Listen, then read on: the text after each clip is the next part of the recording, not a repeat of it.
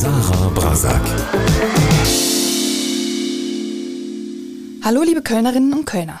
Hallo natürlich auch an alle, die von außerhalb zuhören. Ich bin Sarah Brasak und unterhalte mich in Talk mit K jede Woche mit interessanten Menschen aus dieser Stadt. In dieser Folge habe ich nach längerer Zeit wieder mal einen Corona-Experten bei mir im Studio. Der Anlass dafür ist sehr aktuell. Seit heute sind Corona-Tests kostenpflichtig. Und auch die Quarantäne kann nicht geimpfte ab sofort teuer zu stehen kommen. Der Arbeitgeber muss die Kosten dafür künftig nicht mehr übernehmen. Was bedeutet das für die Corona-Situation in Köln? Und wie groß ist die Sorge vor der fünften Welle, jetzt wo es leider endgültig kalt in Köln geworden ist? Als Dr. Johannes Niesen 2019 Leiter des Kölner Gesundheitsamts wurde, konnte er noch nicht ahnen, dass wenige Monate später ein Virus Köln und die gesamte Welt auf den Kopf stellen würde. Die Probleme, vor denen das Gesundheitsamt am Anfang der Krise stand, waren gewaltig. Statt Digitalisierung regierten noch die Faxgeräte. Und auch zwischenmenschlich haben die Mitarbeitenden des Gesundheitsamts einiges in der Krise erlebt. Zum Beispiel plötzlich auftretende massive Gedächtnislücken von Infizierten am Telefon, wenn es um die Kontaktnachverfolgung ging. Die illegale Küchenparty auf engstem Raum wollte manch einer nachträglich dann doch nicht so gerne zugeben. Warum tausende Schüler nach den Sommerferien nicht wussten, ob sie nun in Quarantäne müssen oder nicht und welche Aufgaben das Gesundheitsamt in den kommenden Monaten dringend aufholen muss. All das und noch einiges mehr erklärt Johannes Niesen in diesem ausführlichen Podcastgespräch.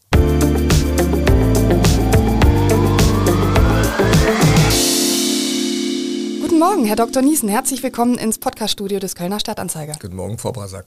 Wir haben tatsächlich morgen, nämlich Montag, morgen 9 Uhr. Für viele Menschen ja nicht gerade ein Traum, was jetzt den Wochentag oder die Uhrzeit angeht. Wie kommen Sie mit Montagmorgen denn so zurecht? Alles eine Frage des Kaffees? Ja, der Cappuccino war gut. Vielen Dank. Äh, ich bin da und präsent und kann gerne Ihre Fragen, die Sie haben, beantworten, denn auch für die Hörerinnen und Hörer.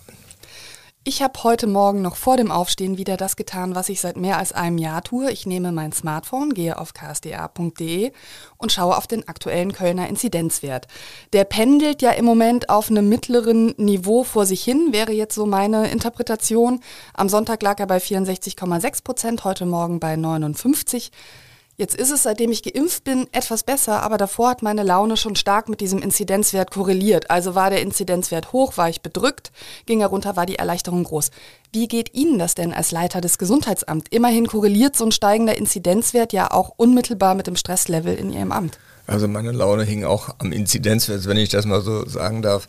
Ähm, je höher er ging oder je höher er wurde, umso mehr waren wir gefordert, gerade in der Krise dann auch entsprechend rea zu reagieren. Ich glaube, das haben wir gezeigt, dass das ging. Momentan haben wir ein Steady State. Äh, der Inzidenzwert für Köln ist zwischen 50 und 65 irgendwo festgefroren. Wir haben aber die Befürchtung, dass in der zweiten Oktoberhälfte es dazu kommt, dass wieder ähm, die Werte nach oben gehen. Es wird kälter, man bleibt drin, die Gefahr, sich anzustecken, ist größer. Aber das ganz wichtig ist gegenüber vor einem Jahr, äh, wir sind geimpft, viele sind geimpft, 80 Prozent laut Robert Koch Institut. Und das ist eine Botschaft, mit der wir dann etwas entspannter in den Herbst gehen als letztes Jahr. Jetzt heißt es ja immer, der Inzidenzwert ist nicht mehr das Maß aller Dinge, weil es eben viele Geimpfte gibt. Aber kann man als Leiter des Gesundheitsamts persönlich nach allen Zero-Covid-Strategien und auch angesichts eines Inzidenzwerts von 50, der dann lange mal sozusagen als höher darf es nicht gehen galt, kann man damit trotzdem zufrieden sein? Sind Sie damit zufrieden oder sagen Sie, nee, also alles unter 50 muss eigentlich jetzt das Maß trotzdem aller Dinge sein? Wir haben ja eine andere Lage als von vor einem Jahr. Vor einem Jahr waren wir noch nicht so gut beim Testen und wir konnten uns noch nicht impfen. Inzwischen haben wir den Inzidenzwert von 50 ganz gut so im Griff. Wir ähm, tun alles, damit er nicht weiter nach oben geht. Trotzdem, wohlwissend, wenn er nach oben geht, müssen wir reagieren. Wir müssen dann personell und stärker aufstellen. Wir gucken auch nach der Hospitalisierungsinzidenz oder Hospitalisierungsquote, wie viele Menschen landen im Krankenhaus, äh, kommen auf Intensivstationen und das sind so äh, Hin Hinweise und Zeichen, wo wir denken, wir gucken nicht nur allein auf die Inzidenz. Also die Inzidenz ist nicht das Ein und Alles, aber für die Laune äh, nicht unerheblich. Ähm hoher Inzidenzwert, umso mehr Arbeit bei der Kontaktverfolgung, vor allen Dingen für die Mitarbeitenden. Ähm, ich denke, das kann man so auf die Formel bringen. Haben Sie da so ein Reserveteam, wo Sie sagen, also wenn die Inzidenz um 10 Prozentpunkte steigt, dann kommen wieder die Studenten XY und helfen mit? Oder, oder wie haben Sie das organisiert? Genau, so wie Sie sagen, Frau Borsack. Ähm, die Stadt Köln, muss ich an der Stelle auch mal sagen, hat ein Herz für Menschen. Wir haben relativ schnell erkannt, dass wir viel Personal brauchen. Und wir haben in Köln 100.000 Studierende. Und es ist uns gelungen, relativ schnell eben die Studierenden dazu zu bewegen und zu helfen. Es waren zufällig am Anfang auch noch Semesterferien, das kam erleichtert hinzu. Und die Studierende, gerade die Medizinstudierenden, haben uns am Anfang gezeigt, äh, haben ganz schnell verstanden, worum es ging und haben auch gerne gelernt. Das war so eine Art Hype, sage ich mal, so dass man gerne ins Gesundheitsamt kam und dort mitarbeitete bei Bewältigung der Corona-Pandemie. Also äh, ein großes Lob an die Studierenden, die uns auch bis zum heutigen Tag helfen. Und wenn es jetzt weiter nach oben gehen sollte, dann können wir von jetzt auch gerade wieder nachlegen. Ich glaube, das ist das Gute, auch die Sicherheit, die wir, die, die wir den Kölnerinnen und Kölnern bieten können. Diese Inzidenz, die wir jetzt gerade haben, ähm, wo kommt die her, wenn Sie das mal überschlagen? Sind die derzeit Infizierten mehrheitlich die Geimpften, die sich trotzdem wieder anstecken, oder sind es tatsächlich die noch ungeimpften? Mehrheitlich sind es die ungeimpften. Ähm, sieht man ganz gut an der Krankenhausbelegung. Allein 60 Prozent der Menschen, die dort ins Krankenhaus kommen wegen Covid-19, sind eben nicht geimpft. Und äh, man weiß auch, auf Intensivstationen liegt zum Beispiel kaum jemand, äh, der schon geimpft ist. Das heißt, auch die schweren Verläufe sind gerade für Ungeimpfte sehr gefährlich. Jeder, der nicht geimpft ist, äh, steckt auch dann andere an. Man kann auch als Geimpfter erneut sich anstecken mit Covid-19, ist vielleicht auch eine wichtige Erkenntnis. Wir hatten letztens einen 85-Jährigen, der nach drei Impfungen sich trotzdem angesteckt hat. Bei älteren Menschen ist es so, die brauchen halt länger, um ihr Immunsystem äh, zu animieren und manchmal arbeitet es eben nicht mehr so wie bei jungen Menschen. Das muss man wissen, aber äh, Impfen schützt, das ist die gute Botschaft und nicht geimpft sein schützt eben nicht und deswegen ist die Gefahr, an sich selbst anzustecken und andere anzustecken, eben sehr groß. Das äh, äh, ist ein Appell an alle Kölnerinnen und Kölner, auch die letzten Vorbehalte aufzugeben und sich beim Hausarzt, bei der Hausärztin impfen zu lassen oder auch im Gesundheitsamt, wo wir gleichzeitig auch die Grippeimpfung mit anbieten. Jetzt mache ich mir als Geimpfte dennoch Sorgen, dass ich mich aus Versehen anstecke, es gar nicht merke, weil ich eben null Symptome habe, ähm, was sicherlich dann auch an der Impfung liegen wird und es dann weitergebe. Wenn ich Sie so höre, dann ist die Gefahr gar nicht so groß, weil es also doch dann auch von einer äh, Neuansteckung schützt. Es schützt zum großen Teil vor einer Neuansteckung. Wenn Sie allerdings sich trotzdem anstecken sollten, ähm, haben sie die Gewissheit, dass sie nicht so krank werden wie jemand ohne Impfung. Ich glaube, das ist eine, gute Sicherheit, mit der man auch in den Tag gehen kann. Ähm, ich äh, bin geimpft und wenn ich mich jetzt anstecke, dann werde ich nicht auf der Intensivstation landen. Ich glaube, das ist so die Botschaft, die man allen Geimpften auch dann bieten kann. Wichtig sind aber die Ungeimpften ihre letzten Vorbehalte und das Impfen to go, was wir jetzt ja an vielen Ecken anbieten, auch an 111 Stellen haben wir in der Stadt äh, angeboten, äh, mit dem Impfbus sich impfen zu lassen. Und wir haben 30.000 Kölnerinnen und Kölner, die das Angebot eben wahrgenommen. Das ist sehr aufwendig. Wir hatten im Impfzentrum zum Beispiel äh, an einem Tag über 7.000 Impfungen, waren das zweitgrößte Impfzentrum hier in äh, Deutschland. Und das war natürlich etwas weniger Aufwand, aber von daher macht mit ist die Botschaft. Die gute Nachricht an diesem Montagmorgen ist, dass die Quote der vollständig Geimpften in Köln erfreulicherweise über dem Durchschnitt von NRW und auch dem Bundesgebiet liegt. Ähm, in Köln haben 70,76 Prozent, das ist eine Zahl vom 8. Oktober oder 7. Oktober, den vollständigen Corona-Impfschutz. In NRW liegt dieser Wert zum Beispiel bei 68,5, für ganz Deutschland gesehen nur bei 65. Man ist allerdings natürlich trotzdem bei dieser Impfquote noch weit von einer Herdenimmunität entfernt, ähm, auf die Sie ja vermutlich auch hoffen und äh, gehofft haben. Ähm, für viele Ihrer Kolleginnen und Kollegen wäre jetzt die 2G-Regel flächendeckend der logische nächste Schritt. Haben Sie Verständnis dafür, dass es das bislang flächendeckend nicht gibt?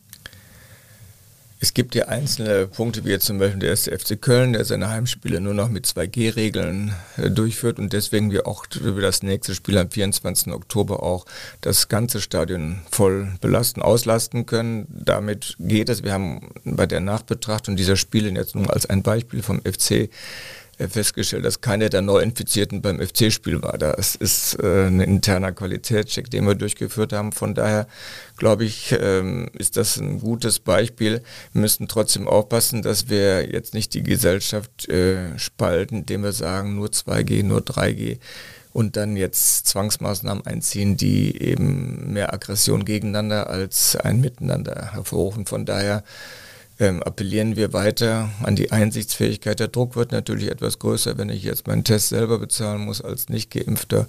Der Druck wird auch größer, wenn ich jetzt angesteckt bin und keine Lohnfortzahlung mehr bekomme. Das sind ja alles so Maßnahmen, die die Bundesregierung beschlossen hat, um die Menschen dann auch dazu zu bewegen, eben sich impfen zu lassen. Die Impfzahlen, die Sie eben vielleicht noch zitiert haben, Frau Basak, möchte ich ganz kurz nochmal relativieren. Das Robert-Koch-Institut erfasst ja diese Impfzahlen. Und die haben jetzt mal eine Umfrage gemacht bei 1000 Deutschen und festgestellt, dass wohl nicht alle Geimpften oder alle Impfungen gemeldet worden sind. Also die Betriebsärzte und manch ein anderer niedergelassene Arzt oder Ärztin haben dann die Impfen, die sie gemacht haben, nicht ähm, gemeldet. Und deswegen muss man die Herdenimmunität 80 Prozent in etwa anschätzen. Herdenimmunität ist immer so ein Wort, da denkt man, ich möchte nicht Teil einer Schaf- oder Kuhherde sein, aber ist in dem Sinne ein, ein infektiologischer Begriff und da glaube ich, sind wir in Deutschland doch ziemlich weit gekommen und wenn wir jetzt noch die Kinder und Jugendlichen mit impfen, äh, die 12- bis 17-Jährigen, da sind wir momentan ja bei 40 Prozent, 41 Prozent vollständig Geimpften. Und dann wird im Oktober sehr wahrscheinlich auch für die 5- bis 11-Jährigen auch noch eine Impfempfehlung ausgesprochen. Dann kommen wir doch ziemlich äh, weit nach oben und in einen guten Bereich der sogenannten Herdenimmunität. Ich höre daraus, dass wir möglicherweise in Köln sogar auch weiter sein könnten, so dass man, wenn man hier möglicherweise eine Umfrage macht, äh, auch zu dem Ergebnis käme, dass wir schon bei, ich sag mal, 75 Prozent vielleicht sind. Das ist aber nicht möglich, oder? Äh, ich nehme diese Anregung gerne mit und äh, vielleicht können wir das ja mal initiieren. Das ist sicherlich ganz spannend, wenn man repräsentativ. Wir haben ja die Optionen, die Möglichkeiten. Wir haben ja vieles auch im Rahmen der Pandemie an Digitalisierung gemacht. Vielleicht schaffen wir es an der Stelle auch da nochmal eine genauere Umfrage zu machen, um diese Durchimpfungszahl zu relativieren. Also sie kann nur besser sein, als sie momentan ist. Ich glaube, das ist die gute Botschaft. Bevor wir über den Druck sprechen, der ab heute ja ganz aktuell auch nochmal erhöht wird auf die Ungeimpften, würde ich gerne nochmal auf das Wort Zwang äh, zu sprechen kommen, was Sie eben erwähnt haben. Ein Zwang, das wäre ja zum Beispiel eine Impfpflicht und ähm, Edgar Schömich zum Beispiel, Chef der Kölner Uniklinik, hat ja gesagt, dass er diese Diskussion, also die ja schon lange da ist, aber sozusagen auch jetzt noch verstärkt erwartet. Ähm, wie stehen Sie dazu? Ähm, Professor Schirmig ist ja von der Universitätsklinik als jemand, der da ganz nah dran ist im Umgang mit Covid-19-Patienten und es ist nicht nachvollziehbar, warum zum Beispiel Ärztinnen, Ärzte oder Krankenpfleger, Krankenpflegerinnen ähm, dort nicht geimpft sind, ähm, wenn sie im Umgang mit Covid-19 wenn sie einen Umgang mit Covid-19-Patienten haben. Deswegen äh, kann ich ihn gut verstehen, dass er sagt, also da für dieses Personal in Krankenhäusern, in Altenheimen, dass man da eine Impfpflicht einführt. Generell eine Impfpflicht einzuführen, ähm, halte ich für problematisch, einfach weil wir, unsere Gesellschaft lebt davon, vom, vom, von der auch Freiheit, sich selbst für den Weg zu entscheiden. Und ich muss halt mit diesen ein bis zwei Prozent Impfgegnern umgehen.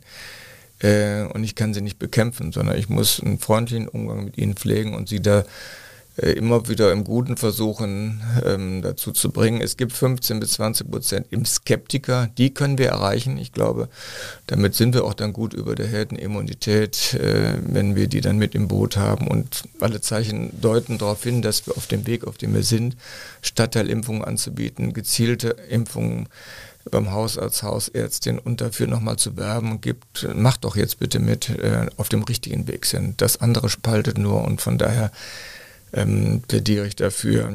Gezieltes 2G wie beim Karneval, da wo die wo das Epizentrum ist, am Heumarkt gibt es 2G und drumherum 3G. Ich glaube, das ist sinnvoll, dann hat man auch die Freiheit, sich dort frei zu feiern. Ähm, aber ähm, immer noch äh, im Großen und Ganzen äh, Appell, Appell, an die Vernunft, an, an den Sozialsinn auch der Menschen mitzumachen. Ich glaube, das ist die wesentliche Botschaft beim Impfen. Äh, mach mit. Sie haben es eben gesagt, der Chef der Kölner Uniklinik sieht die vielen Schwerkranken auf den Intensivstationen und die Sterbenden. Jetzt sind Sie ja auch Leiter des Gesundheitsamts. Wie oft waren Sie denn in diesem Zwiespalt, dass Sie sagen, naja, als Leiter des Gesundheitsamts würde ich eigentlich so und so, aber ich weiß, dass wenn ich auf die Gesellschaft gucke, wir das nicht so vorantreiben können. Was waren so Situationen? Ähm, ja, es ist immer ein Spagat zwischen dem, was einerseits aus Berlin und Düsseldorf kommt, also sprich Bund und Landesregierung, dass man das umsetzen muss. Andererseits merkt zum Beispiel, ähm, dass manches so eben nicht geht und wir an der einen oder anderen Stelle einen Kölner Weg gegangen sind. Wir haben zum Beispiel im Umgang mit dem Personal im Krankenhaus äh, ziemlich früh geguckt, dass wir denen gesagt haben, unter bestimmten Voraussetzungen könnt ihr trotz äh, ähm, positiven Test dann eben die Menschen mit versorgen. Also entsprechende Schutzmaßnahmen waren erforderlich. Das war uns ganz wichtig. Da ging der Patient vor. Äh, eben, und wenn jetzt eine Krankenschwester nicht kam, ist immer noch besser, dass sie eben gekommen ist und dann versucht hat, im Rahmen dessen, was ging, eben den Patienten zu verpflegen. Da haben wir zum Beispiel einen Kölner Weg gemacht, einen Umgang mit dem sogenannten Kritispersonal. Das ist ein Beispiel. Ansonsten ähm, der Spagat zwischen dem, was, was geht und was man machen muss, der hat manchmal schon wehgetan, das ist richtig. Aber ich glaube, wir haben unterm Strich äh, nicht nur die beste Impfrate äh, jetzt hier von den Großstädten in Deutschland, sondern wir haben auch vielen, an vielen anderen Stellen gezeigt, dass wir auf einem guten Weg sind, vieles geschafft haben. Wir haben zum Beispiel, wenn ich das gerade noch sagen darf, mit der Digitalisierung hier Schritte gemacht, die wir sonst ohne die Pandemie nie gemacht hätten. Das muss man auch mal Krise als Chance sehen. Äh, alle Menschen haben das Wort Homeoffice noch nicht so richtig erlebt gehabt vor der Pandemie und zwischen. Ich war ja eben bei Ihnen hier im Stadtanzeiger und guckte, wie wenig Menschen die große Zeitung machen, ähm, dass das Homeoffice eben eine ganz wichtige Rolle auch dabei spielt, eben im Zugang im Arbeitsleben auch normal jetzt durch die Pandemie möglich. Ich glaube, das sind wichtige Erfahrungen, die wir alle haben machen können. Ganz aktuell seit heute sind Schnelltests auf das Coronavirus, die sogenannten Bürgertests, nicht mehr kostenlos. Ähm, was bedeutet das ganz konkret für die Arbeit des Gesundheitsamts? Wir haben ja ähm, nicht nur eine Impfstelle, sondern auch eine Teststelle im Gesundheitsamt. Wir hatten drei städtische Testzentren. Davon haben wir jetzt zwei aufgegeben am Hauptbahnhof und in Meschenich.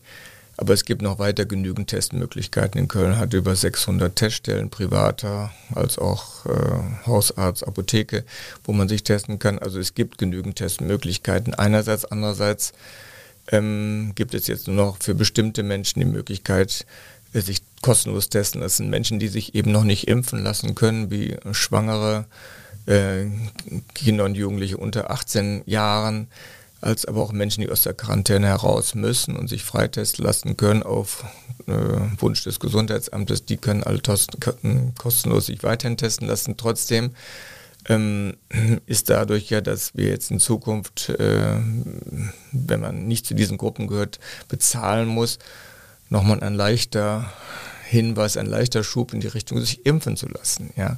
Wir haben ja die Impfung inzwischen für alle Menschen möglich machen können.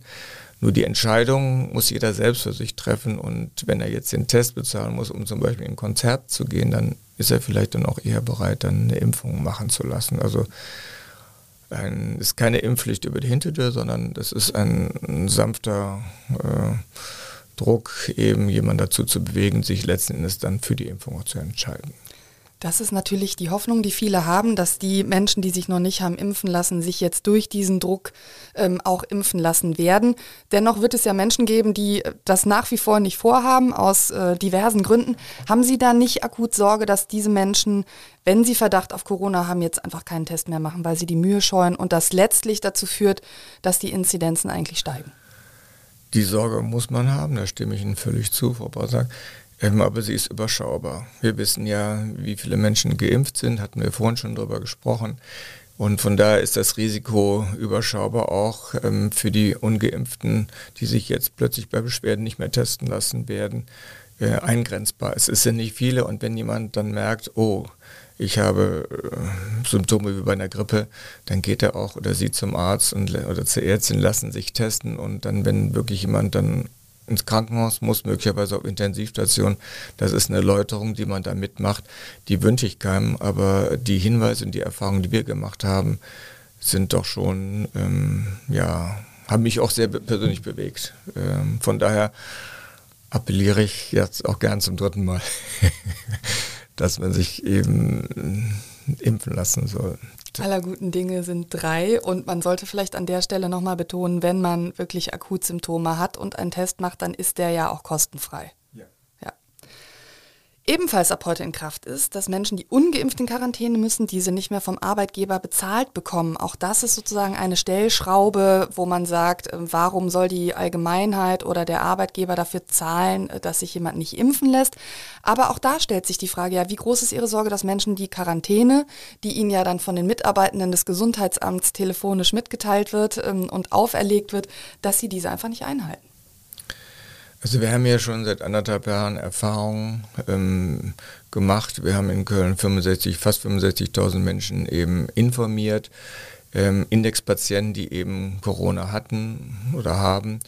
Und wir haben ganz selten nur Menschen gehabt, die das nicht verstehen wollten. Ähm, es gab immer mal Situationen, wo man sich dann auch nicht mehr an seine Kontaktpersonen erinnern konnte, äh, obwohl man mit denen zusammen wohnt. Das war der Versuch eben, nicht alle Informationen preiszugeben, aber im Großen und Ganzen unter dem Strich, glaube ich, äh, haben wir die Erfahrung gemacht, dass viele Kölnerinnen und Kölner eben verantwortungsvoll mit sich, ihrer Gesundheit und ihrer Umgebung umgehen. Ich glaube, das muss man einfach auch mal loben aus dieser Erfahrung heraus. Äh, all die Kölnerinnen und Kölner, die da eben äh, so engagiert dann äh, mitgemacht haben und die Quarantäne eingehalten haben. Ich habe zum Beispiel auch Szenen erlebt, wo dann der eine oder andere dann äh, Mitfahrer in der Straßenbahn darauf hingewiesen hat, dass äh, er eben nicht eine einfache OP-Maske, sondern eine FFP2-Maske, im Zug war das auch so, tragen sollte. Selbst bei der Schaffnerin kann ich mir an Diskussionen erinnern, dass auch untereinander darauf geachtet wurde, dass die Regeln eben eingehalten werden. Und ähm, ich glaube, wenn wir so kommunitär, so sozial denken, dann sind wir in der Stadtgesellschaft stärker, als wenn wir viel mit Verboten äh, reagieren müssen. Wenn jemand völlig uneinsichtig ist, dann ist klar, dann müssen wir auch mit dem Infektionsschutzgesetz in der Hand darauf hinweisen, dass es so nicht geht. Aber das Gros der Kölnerinnen und Kölner, die große Masse hat mitgemacht bei der Kontaktnachverfolgung, hat die Quarantäne eingehalten und das erhoffe ich mir jetzt auch für die Zukunft, wenn jetzt noch die Ungetesteten zum Beispiel Beschwerden haben und sich dann äh, melden, müssten getestet werden und wir möglicherweise eine positive neue Testung haben. Ich glaube, da äh, können wir mit, diesen, mit dieser langen Pandemie-Erfahrung auch die Menschen weiter gut äh, informieren, beraten und äh, sie folgen uns dann auch gerne. Aber letztlich muss man sagen, endet die Kontrollmöglichkeit des Gesundheitsamts dann ein Stück weit auch am Telefonhörer, oder? Naja, äh, Telefonhörer hin, Telefonhörer her, ergibt ja auch Informationen die man, ähm, wenn jetzt zum Beispiel jemand in der Quarantäne sich aus der U-Straßenbahn meldet ähm, oder sonst wie Geräuschhintergründe sind, wo klar ist, dass das nicht das Fernsehen ist, sondern eben öffentlicher Raum, dann haben wir da nochmal gezielt nachgefragt und ähm, dann aber auch, wenn gar nichts anders ging, dann auch nochmal einen Hinweis ans Ordnungsamt gegeben und dann wurde dann auch schon mal an der Haustür geklingelt. Ja, also das ist aber die Ausnahme gewesen. Das ist nicht, wir äh, sind auch auf Nachmeldungen von, von Nachbarn, die dann ihre Nachbarn uns gemeldet haben, sind wir so nicht nachgegangen. Also wir haben nicht Denunzianten unterstützt, sondern wir haben im Guten versucht, die Kölnerinnen und Kölner dazu zu bewegen, eben mitzumachen. Und die positive Erfahrung möchte ich auch gern für die Zukunft so beibehalten. Wenn Sie sagen, Sie haben die Leute in der Bahn erwischt, waren das dann gezielte Kontrollanrufe, wo Sie nochmal hinterher angerufen haben, um zu gucken, äh, geht derjenige ans Telefon oder war das jetzt sozusagen beim Erstkontakt, wo Sie schon das Gefühl hatten, naja, eigentlich müsste der doch in Quarantäne sein, nachdem äh, sein Freund ja schon gemeldet hat, dass er ähm, positiv ist, sag ich mal. Natürlich haben wir dann nochmal angerufen, gefragt äh, und darauf hingewiesen, dass das keine Quarantäne ist, wenn man weiter sich im öffentlichen Leben aufhält, trotz 14 Tage Quarantäne. Und dann war meistens die Einsicht auch da, wenn jemand völlig uneinsichtig war, dann müssen wir eben dann auch zu Hause aufsuchen oder auch äh, in der Straßenbahn, auch im öffentlichen Raum gab es ja immer wieder Überschreitung des Versammlungsverbotes. Da ist das Ordnungsamt dann auch eingeschritten und hat eben dafür gesorgt, dass dann die Menschen, die das Versammlungsverbot überschritten haben, dann auch entsprechend sanktioniert worden sind. Das ist, glaube ich, sogar eine halbe Million Euro gewesen, die das Ordnungsamt auf diesem Wege eingenommen hat. Also wir haben schon auch als Stadt und als Staat gezeigt, dass mit der Pandemie eben auch die Gebote und Verbote eingehalten werden müssen. Wir sind jetzt schon mittendrin, äh, eben darin, dass wir auch gucken, was ist in den letzten anderthalb Jahren äh, die Arbeit des Gesundheitsamts gewesen. Und ich würde darauf gerne noch ein bisschen näher eingehen. Sie sind ja erst 2019 neuer Leiter des Gesundheitsamts in Köln geworden und damit also wenige Monate bevor dieses Gesundheitsamt, würde ich jetzt einfach mal behaupten, vor der größten Herausforderung auch seiner Geschichte stand und Sie vermutlich auch vor der größten Herausforderung, die Sie beruflich hatten. Was würden Sie sagen, war das größte Problem, das Sie als Leiter des Gesundheitsamts plötzlich lösen mussten, als Corona Deutschland regelrecht überrollt hat? Ähm, es war der 25. Februar, als ich dann abends, äh, Freitagabend im Büro saß und dann der Anruf kam aus einem Kölner Krankenhaus, wir haben ja jemanden, der ist positiv getestet. Da wusste ich, jetzt geht's los. Und ähm, äh, diese Herausforderung, all das, was gestern war, heute äh, nicht mehr gelten zu lassen, sondern jeden Tag die Meinung äh, neu zu entwickeln und die Lage neu zu bewerten und daraus die nächsten Schritte zu gehen, das war die herausforderndste Erfahrung in der Pandemie. Ähm, den Schalter von jetzt auf Krise umzulegen, ähm, äh, hat viel Überzeugungsarbeit auch gekostet. Ähm, ich hatte schon die eine oder andere krisige Erfahrung in meinen 30 Jahren öffentlicher Gesundheitsdienst, wo ich gemerkt habe, jetzt wird es ernst. Äh, und dann alle Kräfte zusammenzuziehen und dann auch nachts zu arbeiten, am Wochenende durchzuarbeiten. Das war eine Erfahrung, die kennt man als jemand, der im Krankenhaus gearbeitet, als normal. Aber diese Haltung eben auch bei den Mitarbeiterinnen und Mitarbeitern zu wecken. Ähm, das haben wir geschafft. Wir haben einen permanenten Hintergrunddienst, ein Nottelefon. Auch am Wochenende wird gearbeitet. 8 bis 22 Uhr wird Kontaktnachverfolgung betrieben. Das heißt, wir haben das alles, was eben als Herausforderung an uns gestellt wurde, angenommen. Nicht immer sofort, das ist, liegt in der Krise, man kann das nicht alles sofort bei allen. Deswegen vielleicht auch die etwas längere Zeit bei der einen oder anderen zu bewältigen Aufgabe, aber wir haben es geschafft, das eben äh, als größtes Gesundheitsamt in Deutschland auch so umzusetzen, die Herausforderung anzunehmen und dann entsprechend auch zu bewältigen. Jetzt werden vielleicht nicht alle Zuhörenden wissen, in welchen Bereichen das Gesundheitsamt, was ja das größte kommunale Gesundheitsamt Deutschland ist, wie wir auch immer wieder dann berichtet haben und ich vorher zum Beispiel noch gar nicht wusste. Sie haben mehr als 700 Mitarbeitende. Also nicht alle Zuhörenden werden wissen, in welchem Bereich das Gesundheitsamt in Köln in der Corona-Krise aktiv war. Vielleicht können Sie in aller Kürze sozusagen Ihre größten Baustellen auflisten, von der Genehmigung von Zuschauern im FC-Stadion, wie wir gerade schon gehört haben, bis zum Impfzentrum die ganze Palette war es, äh, Testzentrum noch dazu, Teststellen aufzubauen, ähm, die Inzidenz immer zu erheben. Ich glaube, ähm, was wir in Köln dann ganz gezielt gemacht haben, war eben zu gucken, in welchen Stadtteilen ist es besonders dramatisch. Und die Erkenntnis, dass äh, sozial vulnerable Stadtteile von Köln eben besonders äh, gefährdet sind, äh, nicht im ersten Moment, da waren es die Skifahrer aus Ickel, die eben äh, an anderen Stellen in Köln wohnen, sondern es war insbesondere dann die Reiserückkehrer im Sommer mhm. 2020, die uns große ähm, Sorgen bereitet haben, ähm, wo wir dann auch äh, mit Videodolmetschern in die verschiedenen äh, Stadtteile gegangen sind und dort getestet haben und dann auch darauf äh, aufgebaut, dann eben das Impf gemacht hat. Also durch dieses, das hat bundesweit auch äh, Nachahmung gefunden. Das wir waren auch die erste Stadt, die es so gemacht haben, weil man ist, äh, läuft Gefahr, Menschen dann zu stigmatisieren, wenn man sagt, äh, bei euch ist Corona mehr als anderswo. Ähm, andererseits möchte man ja auch was äh, dann dafür tun. Deswegen muss man der Wahrheit an der Stelle auch ins Auge gucken wir haben das gemacht und auch, glaube ich, äh, so die Botschaften rüberbringen können, dass dann, was wir an Stadtteiltestungen vor Ort angeboten, an Impfungen äh, angeboten haben, so wahrgenommen worden ist, dass wir deswegen heute auch so gut dastehen. Also es war kein leichter Weg an der Stelle, mit dieser besonderen Herausforderung umzugehen, aber Wahrheit ist am Ende immer das, was siegt. Und von daher, glaube ich, haben wir es dann auch mit den Communities zusammen gut ähm, bewältigen können. Da sind wir auch heute noch weiter dran. Die Aufgabe ist noch nicht zu Ende, aber ich glaube, das ist eine große Aufgabe, wo wir dann auch die angenommen haben.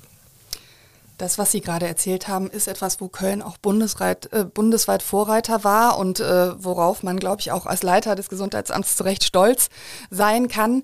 Aber es gibt ja auch viele Klischees über die Arbeit deutscher Gesundheitsämter, äh, längst nicht nur in Köln. Und auch da möchte ich jetzt mal nachfragen und den Finger gewissermaßen in die Wunde legen. So falsch sind ja einige Klischees nicht. Also Stichwort Faxgerät, oder die Kontaktverfolgung von Infizierten, die einfach lange nicht wirklich gut funktioniert hat und bis heute gibt es dafür ja eigentlich kein deutschlandweit funktionierendes System. Woran liegt das? Sie haben recht, Frau Basak, am Anfang war es so, da hatten wir Berge von Ordnungsverfügungen, die dann so spät rauskamen, dass dann manchmal die Quarantänezeit schon vorüber war. Also das war eigentlich das Mahnmal, wo wir als Stadt gesagt haben, das geht so nicht weiter und wir sind sehr dankbar, durch die interne Vernetzung der Stadt, dass das Informationstechnologieamt uns da geholfen hat, eine eigene Software zu entwickeln. Die war dann im Mai letzten Jahres fertig und damit war es dann möglich, dass der betroffene Indexpatient eben einen Code bekam, ein Konto eingerichtet und dann konnte er selber seine Ordnungsverfügung runterladen und für den Arbeitgeber zum einen, zum anderen konnte er seine Kontaktpersonen benennen, aber auch seine Symptome angeben. Und wenn zum Beispiel das Symptom Fieber auftauchte, dann ging bei uns die Alarmglocke an und wir haben dann eben zusammen mit der Feuerwehr, die gemeinsam, ähm, das Amt 37 oder das Feuerwehramt und das Gesundheitsamt haben die Krise maßgeblich hier äh, auch zusammen mit der Stadtspitze bewältigt. Neben Presseamt natürlich und dem Amt für Informationstechnologie konnten wir dann in dieser Situation ähm, den Feuerwehrwagen nach Hause ausschicken. Und dann hatten wir manchmal Situationen, dass Patienten mit einer Blutsauerstoffsättigung von 60 Prozent, sie brauchen 95, vom Fernseher saßen und dann äh, es ging ihnen gut, das ist das Fatale an dieser Situation, weil der Höhenrausch macht einen ja auch in den Höhenkoller, so ähnlich war das mit der niedrigen Sauerstoffsättigung, mussten wir die Patienten dann auf intensiv bringen intubieren lassen und wir haben in Köln eine ganz niedrige Sterberate. Das heißt, wir haben nur 1,35 Prozent aller angesteckten Menschen versterben bedauerlicherweise immer noch zu viel. Aber wenn Sie die bundesweite Sterberate von 2,44 Prozent sehen, dann müssten wir allein 500 Tote mehr in Köln gehabt haben. Und das ist maßgeblich darauf zurückzuführen, dass wir diese enge Kopplung mit dieser neuen Software zusammen mit dem Notarzt eben äh, bis heute so umsetzen und leben. Und ich glaube, das äh, ist ein ganz wichtiger Punkt, eine Botschaft, die wir bisher noch ein bisschen zurückgehalten haben, aber die zählt nachher am Ende als Bilanz, auch als positive Bilanz für Köln. Meine Frage nach dem Fax äh, kam vorhin nicht von ungefähr. Ein Bekannter von mir aus Köln war wegen der Corona-Erkrankung eines Kollegen 14 Tage in Quarantäne, ohne vom Kölner Gesundheitsamt benachrichtigt zu werden. Und am Ende kam raus, dass ein Fax vom Gesundheitsamt in Troisdorf, wo der Kollege lebt, eben nicht im Kölner Gesundheitsamt angekommen war.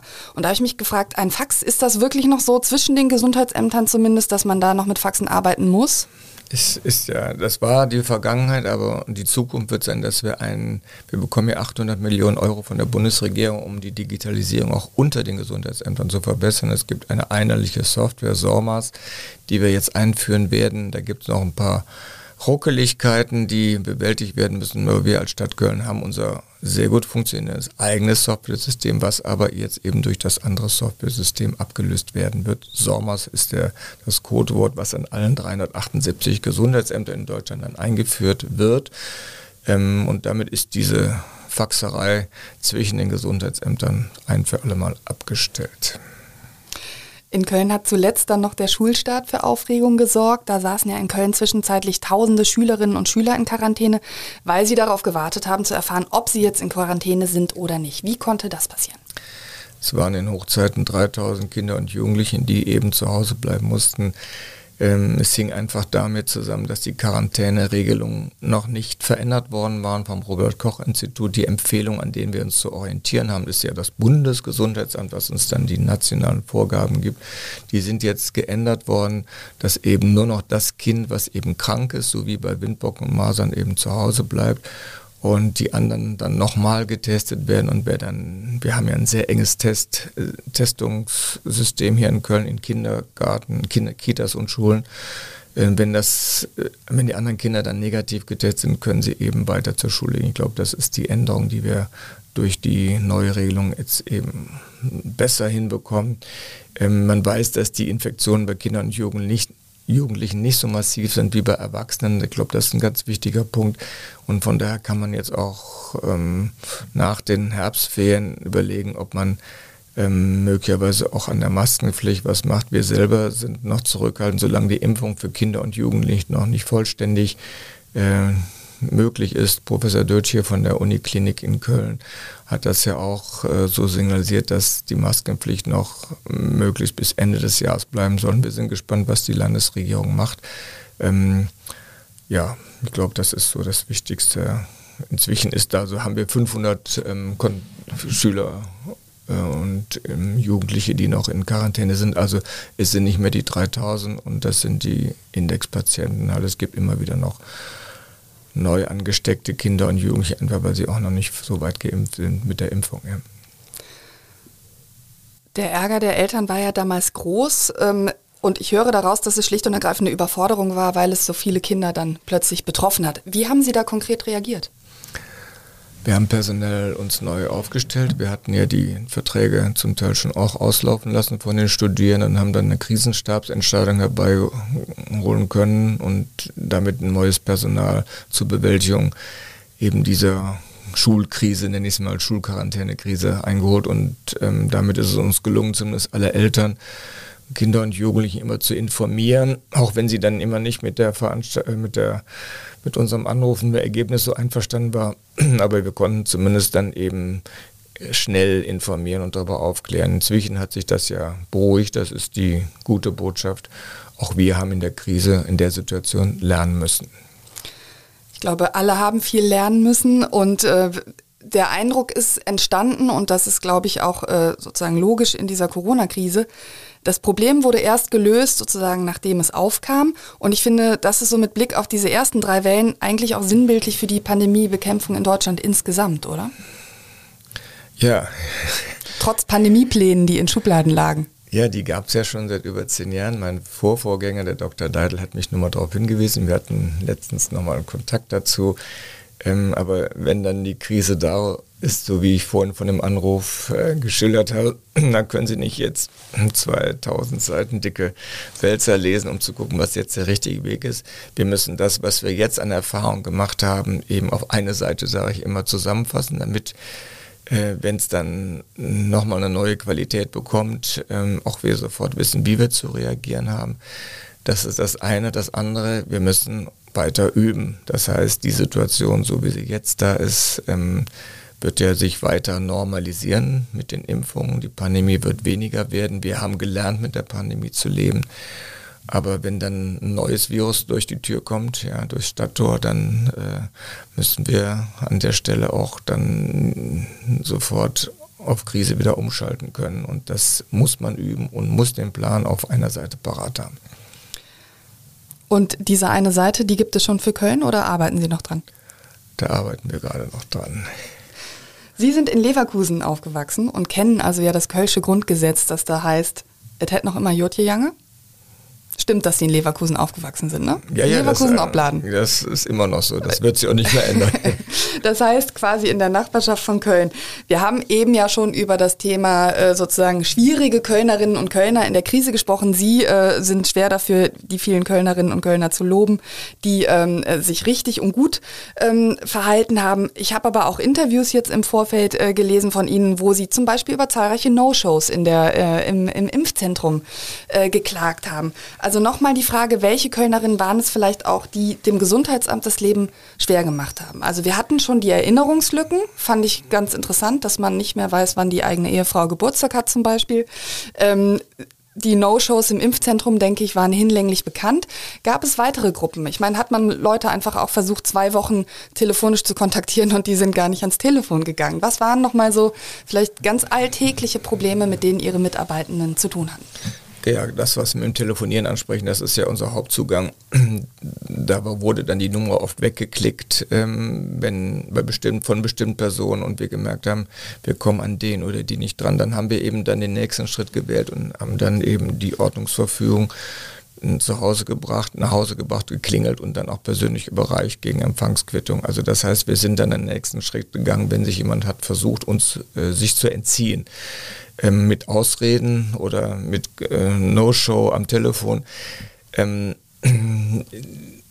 wir haben nur die Chance, als Stadt, als Staat überzeugen zu wirken, wenn wir eben einerseits an das Gute appellieren ähm, und nur als letzten Schritt dann die, muss ich mal sagen, dann das Infektionsgrundgesetz herauszunehmen und dann zu sagen, äh, liebe Kölner, liebe Kölnerin, an der Stelle geht nun gar nicht, äh, wir müssen dich zum Allgemeinsehen bringen und zwingen an der Stelle, dass du eben in der Quarantäne zu Hause bleibst. Ja, das ist so die Erfahrung, die wir machen. Es gibt sie. Äh, das wäre auch unnormal, wenn wir sie nicht hätten.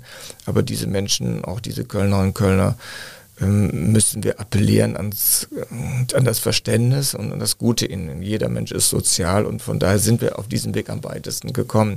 Wenn wir nur Strafen, drakonische Strafen verhängen oder so, dann ähm, werden wir nichts auf der Strecke. Das spaltet nur und äh, schafft Aggression und die Konflikte werden größer.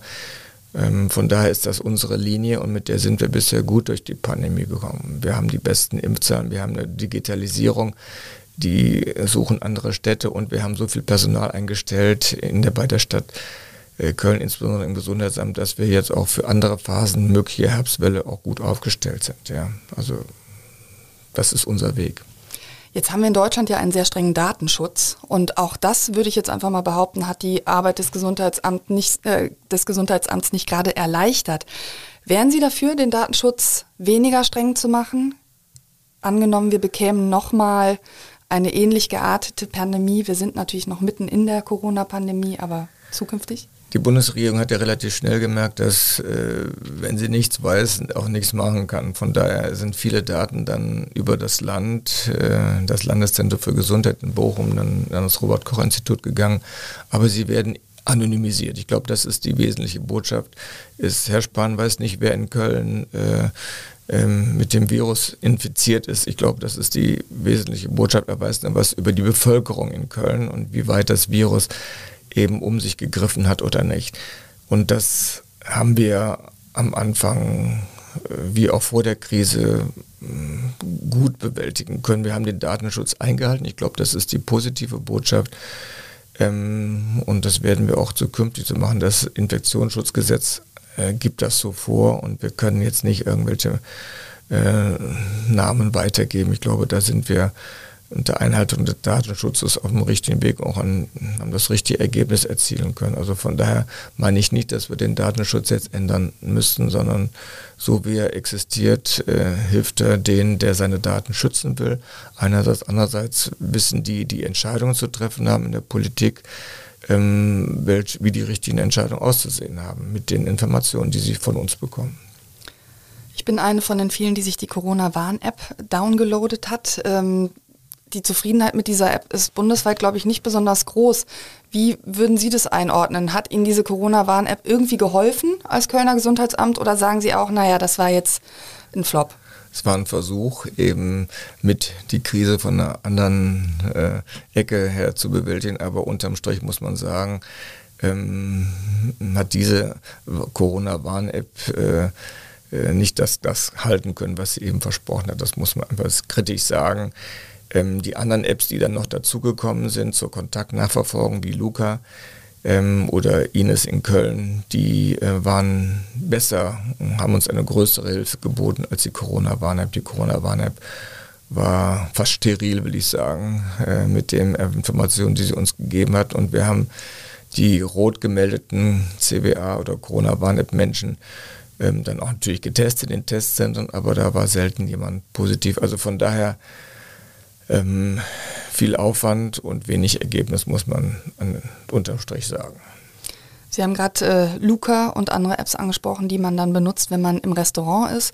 Das heißt, da kann man sagen, hat das Gesundheitsamt schon auf Daten zurückgegriffen, äh, wenn Menschen in Quarantäne mussten, um dann andere zu informieren. Ja? Das hilft tatsächlich ganz konkret. Also an der Stelle war es besser. Luca hat uns an der Stelle weitergeholfen. Wobei wir in Köln uns für was anderes entschieden haben, aber ich habe ja auch den Blick auf ganz Deutschland auf die anderen Bundesländer. 14 von den 16 hatten sich dafür entschieden und äh, wenn Sie sich erinnern, wenn Sie vielleicht mal Urlaub an der Ostsee oder Nordsee oder sonst wo in Bayern waren, da war es völlig normal, dass man bei Restauranteintritt dann eben sofort eingeschickt wurde und dann konnten später die Gesundheitsämter damit umgehen. Die Kontaktnachverfolgung hat jetzt nicht mehr ähm, das Ausmaß wie jetzt vor einem halben Jahr oder einem Jahr noch, sondern wir haben jetzt ähm, so, dass äh, wir als Gesundheitsämter die zwei oder drei Gs empfehlen für bestimmte Veranstaltungen und äh, die Kontaktnachverfolgung ähm, ist von der Corona-Schutzverordnung wird die so nicht mehr gefordert. Und es kann sein, dass sich das nochmal ändert, aber bei 80 Prozent, angenommen 80 Prozent durch Impfung ist es eher unwahrscheinlich. Es sei denn, das Virus mutiert und der Impfstoff wirkt nicht mehr. Das ist die Gefahr, mit der wir leben müssen. Jetzt standen Sie durch die Corona-Krise ja auch im Fokus der Öffentlichkeit, was vielleicht bei einem Leiter des Gesundheitsamts normalerweise gar nicht unbedingt der Fall ist. Und wir wissen ja von anderen Menschen, dass diese sehr stark auch persönlich angefeindet sind. Karl Lauterbach war mal hier im Podcast, ja, also ich glaube, den hat es da ganz schlimm getroffen als exponierte Person. Jetzt ist ja das Gesundheitsamt sowohl Lob als auch Kritik ausgesetzt gewesen. Wie sind Sie persönlich äh, damit umgegangen, dass man Sie jetzt also kennt? Das wäre die erste Frage. Und die zweite Frage wäre, haben auch Sie Anfeindungen erlebt als Leiter des Gesundheitsamts? Also zum einen haben wir sehr viel Unterstützung erlebt, Wohlwollen auch und ähm, Interesse an dem, was wir tun. Das war nicht immer so. Vor der Pandemie waren die Gesundheitsämter eher, äh, ich sag mal, ein Steinbruch, um äh, Haushaltssparungen, Einsparungen durchzuführen. Das hat sich jetzt alles geändert mit den 4 Milliarden Euro, die die Bundesregierung über Deutschland verteilt, damit das ÖGD-Personal, also öffentliche Gesundheitsdienstpersonal und eben auch die Digitalisierung heran, äh, vorangetrieben werden. Das ist erstmal ein gutes Zeichen und diese Aufbruchstimmung merkt man auch viel Zustimmung von vielen Seiten innerhalb der Stadtverwaltung, innerhalb der Stadt. Ähm, klar, man wird auch erkannt. Anfeindungen ähm, haben wir meist über E-Mails bekommen oder Briefe, aber wir haben versucht, immer freundlich darauf zu reagieren, äh, auch den Kontakt mit dem Bürger oder Bürgerin gesucht um Verständnis zu werben für unsere Linie. Ich glaube, das bringt äh, mir persönlich auch nicht, da in Konflikt voll reinzugehen, sondern man muss versuchen, die Menschen ihren Ängsten zu verstehen. Und mit dieser Empathie lässt es sich leicht auch gemeinsam in der Stadtgesellschaft leben. Ich glaube, das ist die wesentliche Botschaft, die ähm, ich gerne hier vertrete. Jetzt ist das Gesundheitsamt in den anderthalb Jahren sehr stark auf Corona fokussiert gewesen. Sie haben aber natürlich auch noch vielfältige andere Aufgaben als Gesundheitsamt. Wo sagen Sie, was ist zu kurz gekommen, was vielleicht jetzt unbedingt nachgeholt werden muss? Also wir hatten ja zum Beispiel jetzt gerade erst die Nachricht, dass viele Erstklässler keine Schuleingangsuntersuchungen machen konnten, was jetzt nachgeholt werden muss. Ich sage, das tut mir persönlich weh, Frau Basak, dass wir das eben nicht so geschafft haben. Ähm, die Kinder vor der Schule brauchen eine ärztliche Untersuchung, um einschätzen zu können, was läuft gut oder was, wo braucht das Kind vielleicht Förderung, wo muss es äh, gefordert werden. Auch das sind äh, manchmal dann auch Maßnahmen, die dann eingeleitet werden müssen, und wir haben nur ein Viertel der Kinder untersuchen können. Klar, wir haben vor, der Schule, vor dem Schuleingang, wir haben die Kinder untersucht, die, wo wir meinen, in den Stadtteilen wird es besonders nötig sein. Aber die anderen 7000 haben wir dann nicht untersucht. Und das bedauere ich außerordentlich. Wir versuchen das noch nachzuholen. Die Kinder sind äh, in der Pandemie oft vergessen worden. Und das haben wir jetzt alle erfahren und gelernt und tun alles dafür, dass der Präsenzunterricht in der Schule weiter funktioniert, nicht dieses Homeschooling äh, zu viel überhand nimmt. Ich glaube, das ist eine ganz wesentliche Erfahrung. Aber an der Stelle muss ich sagen, habe ich persönlich auch äh, eine schmerzhafte Erfahrung müssen, dass wir die Kinder, die uns gebraucht haben, ähm, eben, dass wir für die nicht da sein konnten. Eine andere Erfahrung war noch mit psychisch Kranken wo wir ja auch als Stadt viel tun, im sozialpsychiatrischen Dienst, in den sozialpsychiatrischen Zentren, äh, sie sind auch vergessen worden oft und ihre Leiden und haben sich noch mehr auf sich selbst zurückgezogen. Das ist bedauerlich. Wir versuchen da jetzt gegenzusteuern, auch personell in den Bereichen, äh, dass wir dann mehr äh, auf diese Menschen zugehen, uns erlauben und das auch in Zukunft mehr so machen müssen. Also das sind so zwei Zielgruppen, Kinder und Psychikkranke Für die anderen, für die Süchtigen sind wir als Stadtgesellschaft, als Gesundheitsamt sehr aktiv. Das haben wir einfach mit Methadon und Heroinsubstitution am Neumarkt gut aufrechterhalten können. Auch die Obdachlosen wurden weiter von unserem mobilen medizinischen Dienst versucht, auch die Menschen mit Geschlechtskrankheiten oder Schwangerschaftskonfliktberatung, all da diese Problemsituation, da war unser Personal weiter parat. Aber ähm, auch unter Corona können Sie die Kinder zum Beispiel nicht so schnell untersuchen wie äh, nicht in Corona-Zeiten. Wir brauchen viel mehr Aufwand, das muss alles gesäubert werden und ähm, also es ist eine Herausforderung, wir lernen an der Stelle noch, aber wir haben jetzt den Schalter umgelegt und ähm, werden untersuchen die Kinder zum Beispiel für die Schule auch nach.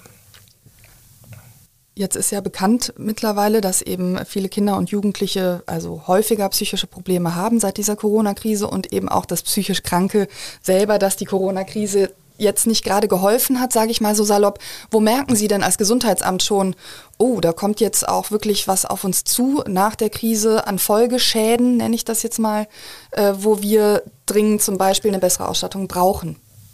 Also ich muss dann nochmal auf Kinder und Jugendliche zurückkommen. Bei denen ist es am offensichtlichsten, dass viele Kinder und Jugendliche sich dann nicht nur durchs Homeschooling, sondern auch dann, wenn die Eltern zur Arbeit gingen oder sie selber dann eben äh, nur vom Computer gehockt haben, sich zunehmend in, zu sich selbst äh, zurück, auf sich selbst zurückgezogen haben. Und äh, wir haben ja auch einen Kinder- und Jugendpsychiatrischen Dienst im Gesundheitsamt, der sagt mir das auch ähm, dass da äh, eine Corona-Schaden oder Schädigung eben nachweislich äh, festzustellen ist. Das Ausmaß bis zu 20 Prozent aller Kinder und Jugendlichen sollen eben an den Folgewirkungen dieser Corona-Pandemie psychisch leiden. Das ist das, was wir an Zahlen bekommen haben. Wir gehen in die Schulen hin, machen gerade für die auffälligen Kinder Schulsprechstunden, wo unsere Kinder- und Jugendpsychiaterin eben in der Schule ist und zusammen mit dem Schulpsychologen dann versucht, präsent zu sein. Also da merken wir, da haben wir was nachzuholen, da ist was passiert und da müssen wir jetzt entsprechend reagieren. Also da ist es am offensichtlichsten. Wir kommen in die Schlusskurve und äh, ich bitte um eine kurze Bilanz. Worauf sind Sie stolz, wenn Sie nach anderthalb Jahren Pandemie-Management in Köln zurückblicken? Stolz auf das hohe Engagement der Kolleginnen und Kollegen, der Mitarbeiterinnen und Mitarbeiter im Gesundheitsamt. Äh, ein Mensch alleine schafft das nicht, sondern wir haben über 1000, über 1200 Leute, die eben in der Hochzeit der Krise eben mitgemacht haben und dafür gebe ich dieses Dankeschön zur Bewältigung der Pandemie in Köln an diese, an meine Kolleginnen und Kollegen weiter. Da kann man drauf stolz sein, aber auch innerhalb der Stadtgesellschaft, innerhalb der Stadtverwaltung haben alle an einem Strang gezogen. Ich glaube, das ist ein ganz wichtiger Punkt.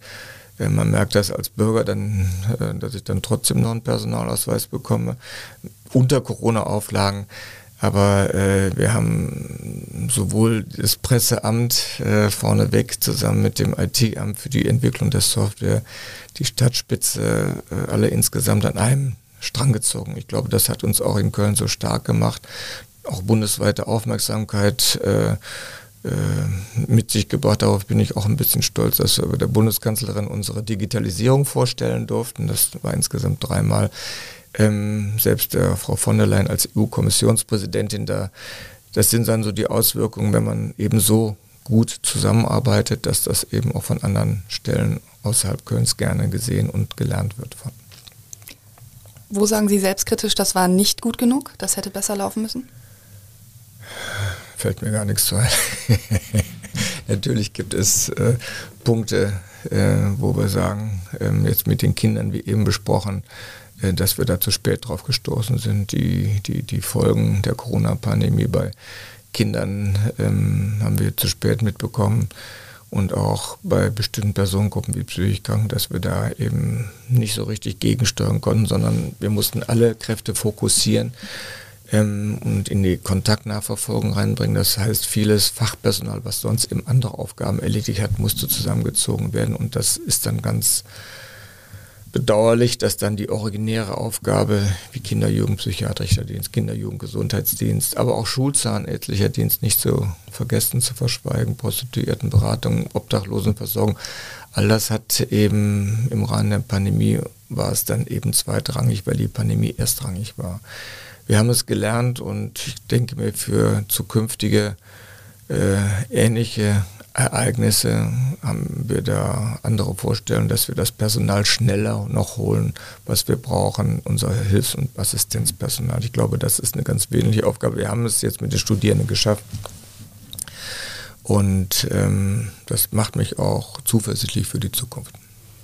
Jetzt ist ja in den letzten anderthalb Jahren jeder ins Grübeln gekommen, also was die Verletzlichkeit des eigenen Lebens angeht oder von Familien und Freunden oder eben auch uns als Gesellschaft. Was sind Ihre persönlichen Lehren aus der Krise? Naja, ich habe es ja selber auch gespürt, wenn man äh, monatelang auch am Wochenende durcharbeitet und das Wort Urlaub ein Fremdwort wird ähm, dass das auf die eigene Substanz geht. Ich glaube, das hat jeder gespürt, dieser Zurückzug in die Quarantänisierung, in die Einzel-, in die Individualisierung. Das hat äh, gerade als Betroffener, jetzt als Indexpatient, Kontaktperson, aber auch als generell jemand, als Bürger, Bürgerin in der Stadt, dass man sich ähm, gar nicht mehr so frei bewegen kann, keinen Karneval mehr feiern kann, nicht zum FC gehen kann all diese ganzen Einschränkungen haben uns äh, bewusst gemacht, dass eben nicht alles normal ist, was wir sonst als normal ansehen. Und dieses jetzt wieder neu lernen dürfen, äh, den Karneval jetzt wieder mit Auflagen, den FC auch mit Auflagen zu sehen, das sind ähm, positive Erfahrungen, über die ich mich freue. Ich glaube, wir haben alle aus der Pandemie gelernt und wenn wir das, was wir gelernt haben, nicht vergessen, sondern weiter die AHA-Regeln und auch das mit dem Impfen äh, umsetzen, ich glaube, dann können wir auch zuversichtlich äh, weiterleben. Sie hatten vorhin sofort den 25. Februar 2020 parat, als den Moment, wo es hieß, erster Corona-Fall in Köln. Gibt es äh, ein oder zwei andere Momente in der Krise, wo Sie sagen, da werde ich auch vielleicht in 20 Jahren noch dran denken, an diesen Tag?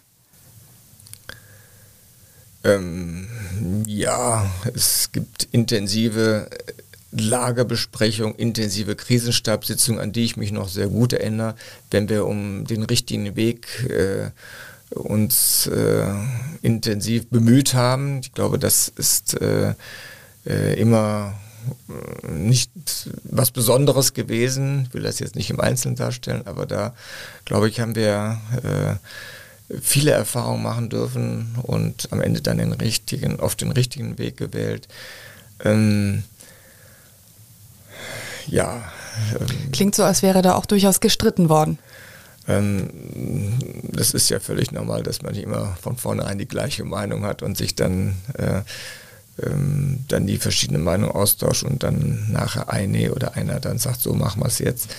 Und dann aber das Gute ist, glaube ich, mit diesen Lernerfahrungen auch dann auf dem Weg dann auch mal einen neuen, äh, neuen Weg gesagt, gemacht hat. Und jetzt zum Beispiel mit der Schulquarantänisierung vorhin dann wir lernen mussten, dass diese enge Quarantänisierung eben dann auf der Strecke nicht den Schulbetrieb, den Präsenzunterricht aufrechterhalten. Das äh, sind Erfahrungen, die wir aber als Stadtverwaltung, als Gesundheitsamt haben machen müssen und dann aber so auch umgesetzt haben.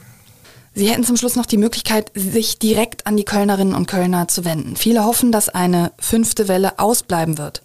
Was ist Ihr Rat, was ist Ihre Bitte, was ist Ihre Empfehlung? Können Sie Entwarnung geben? Ähm, die Botschaft, die Bitte an die Kölnerinnen ist eben jetzt auf der letzten Wegstrecke am Zieleinlauf, nenne ich mal so, auch die Kondition zu behalten, Durchhaltevermögen zu behalten, all das, was bisher so toll funktioniert hat, auch in Zukunft jetzt nicht zu vergessen, sondern weiter so zu machen.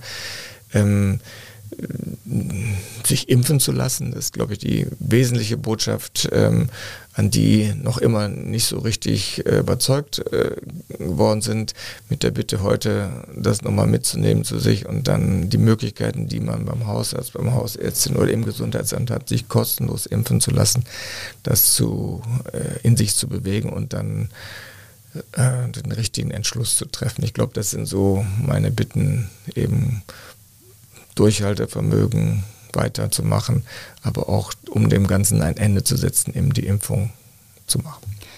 Es gibt ja noch andere Impfungen neben Corona, zum Beispiel diese Grippeimpfung.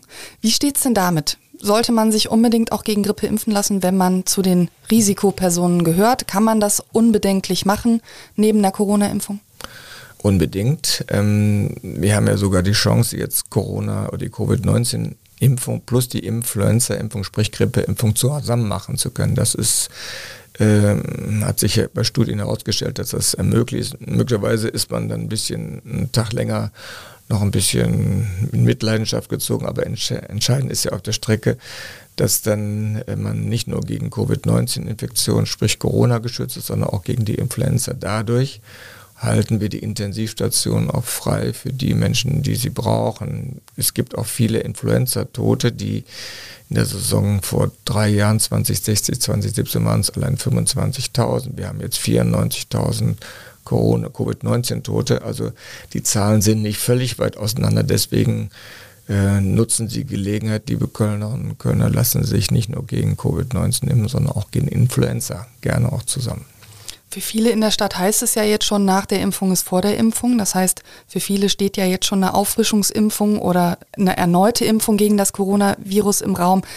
Wie stellt man als Gesundheitsamt sicher, dass jetzt die Menschen auch zuverlässig weiter zum Arzt gehen, dass die informiert werden, wann sie ähm, die Impfung erneut abschließen müssen? Vielleicht können Sie da auch noch einen Rat oder einen Tipp geben. Das Impfzentrum hat geschlossen. Das heißt aber nicht, dass wir unsere Impfarbeit einstellen, sondern wir haben eine vom Land unterstützte Covid-19-Einheit, Impfeinheit heißt sie im Fachjargon COZI genannt, die jetzt weitermacht und guckt, dass alle Menschen, die jetzt eine dritte Impfung brauchen, auch eine dritte Impfung bekommen. Das läuft erstmal über die Hausärztinnen und Hausärzte. Der Dr. Zastu macht das hier in Köln maßgeblich, der ist organisiert. Ähm, das ist gut so, aber wenn das dann in den Heimen zum Beispiel nicht klappt, können wir auch als Stadt dann eben nachlegen und wie wir zum Beispiel Ende letzten Jahres angefangen haben in einem Altenheim in Köln-Rien auch weiter das dann von der Stadt aus organisieren. Das heißt, die es besonders nötig haben, die dritte Impfung zu bekommen, kontrollieren wir das einerseits. Wenn es nicht geht, machen wir es auch selber, bieten es selber an. Ich glaube, das ist das Wesentliche an der Stelle. Und ich zum Beispiel, werde ich Post von meinem Hausarzt bekommen oder ist es jetzt meine Pflicht, mich im Frühjahr zum Beispiel oder im Sommer zu informieren, wann ich denn wieder dran bin? Die letzte Impfung sollte sechs Monate vorbei sein, die zweite Impfung. Dann haben Sie die Möglichkeit, die dritte Impfung durchführen zu lassen.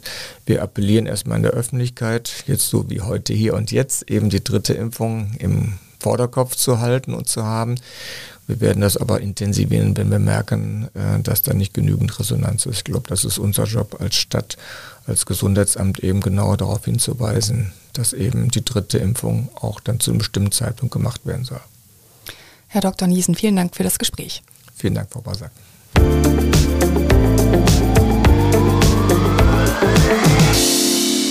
Ich möchte an dieser Stelle neben weiteren Folgen von Talk mit K unbedingt auch unseren neuen Podcast Stadt mit K News für Köln empfehlen. Da gibt es die wichtigsten Nachrichten des Tages auf die Ohren. Die gesamte Podcast-Familie des Kölner Stadtanzeiger finden Sie auf unserer Internetseite, konkret unter ksda.de slash podcast. Sie können auch das Stichwort Kölner Stadtanzeiger bei einer Podcast-Plattform Ihres Vertrauens eingeben und dürften dort fündig werden. Mich erreichen Sie per E-Mail. Ich freue mich über Feedback oder Talkgastvorschläge unter sarah.brasak.dumont.de. Ich danke Ihnen sehr fürs Zuhören und sage bis zum nächsten Podcast. Tschüss und auf Wiederhören.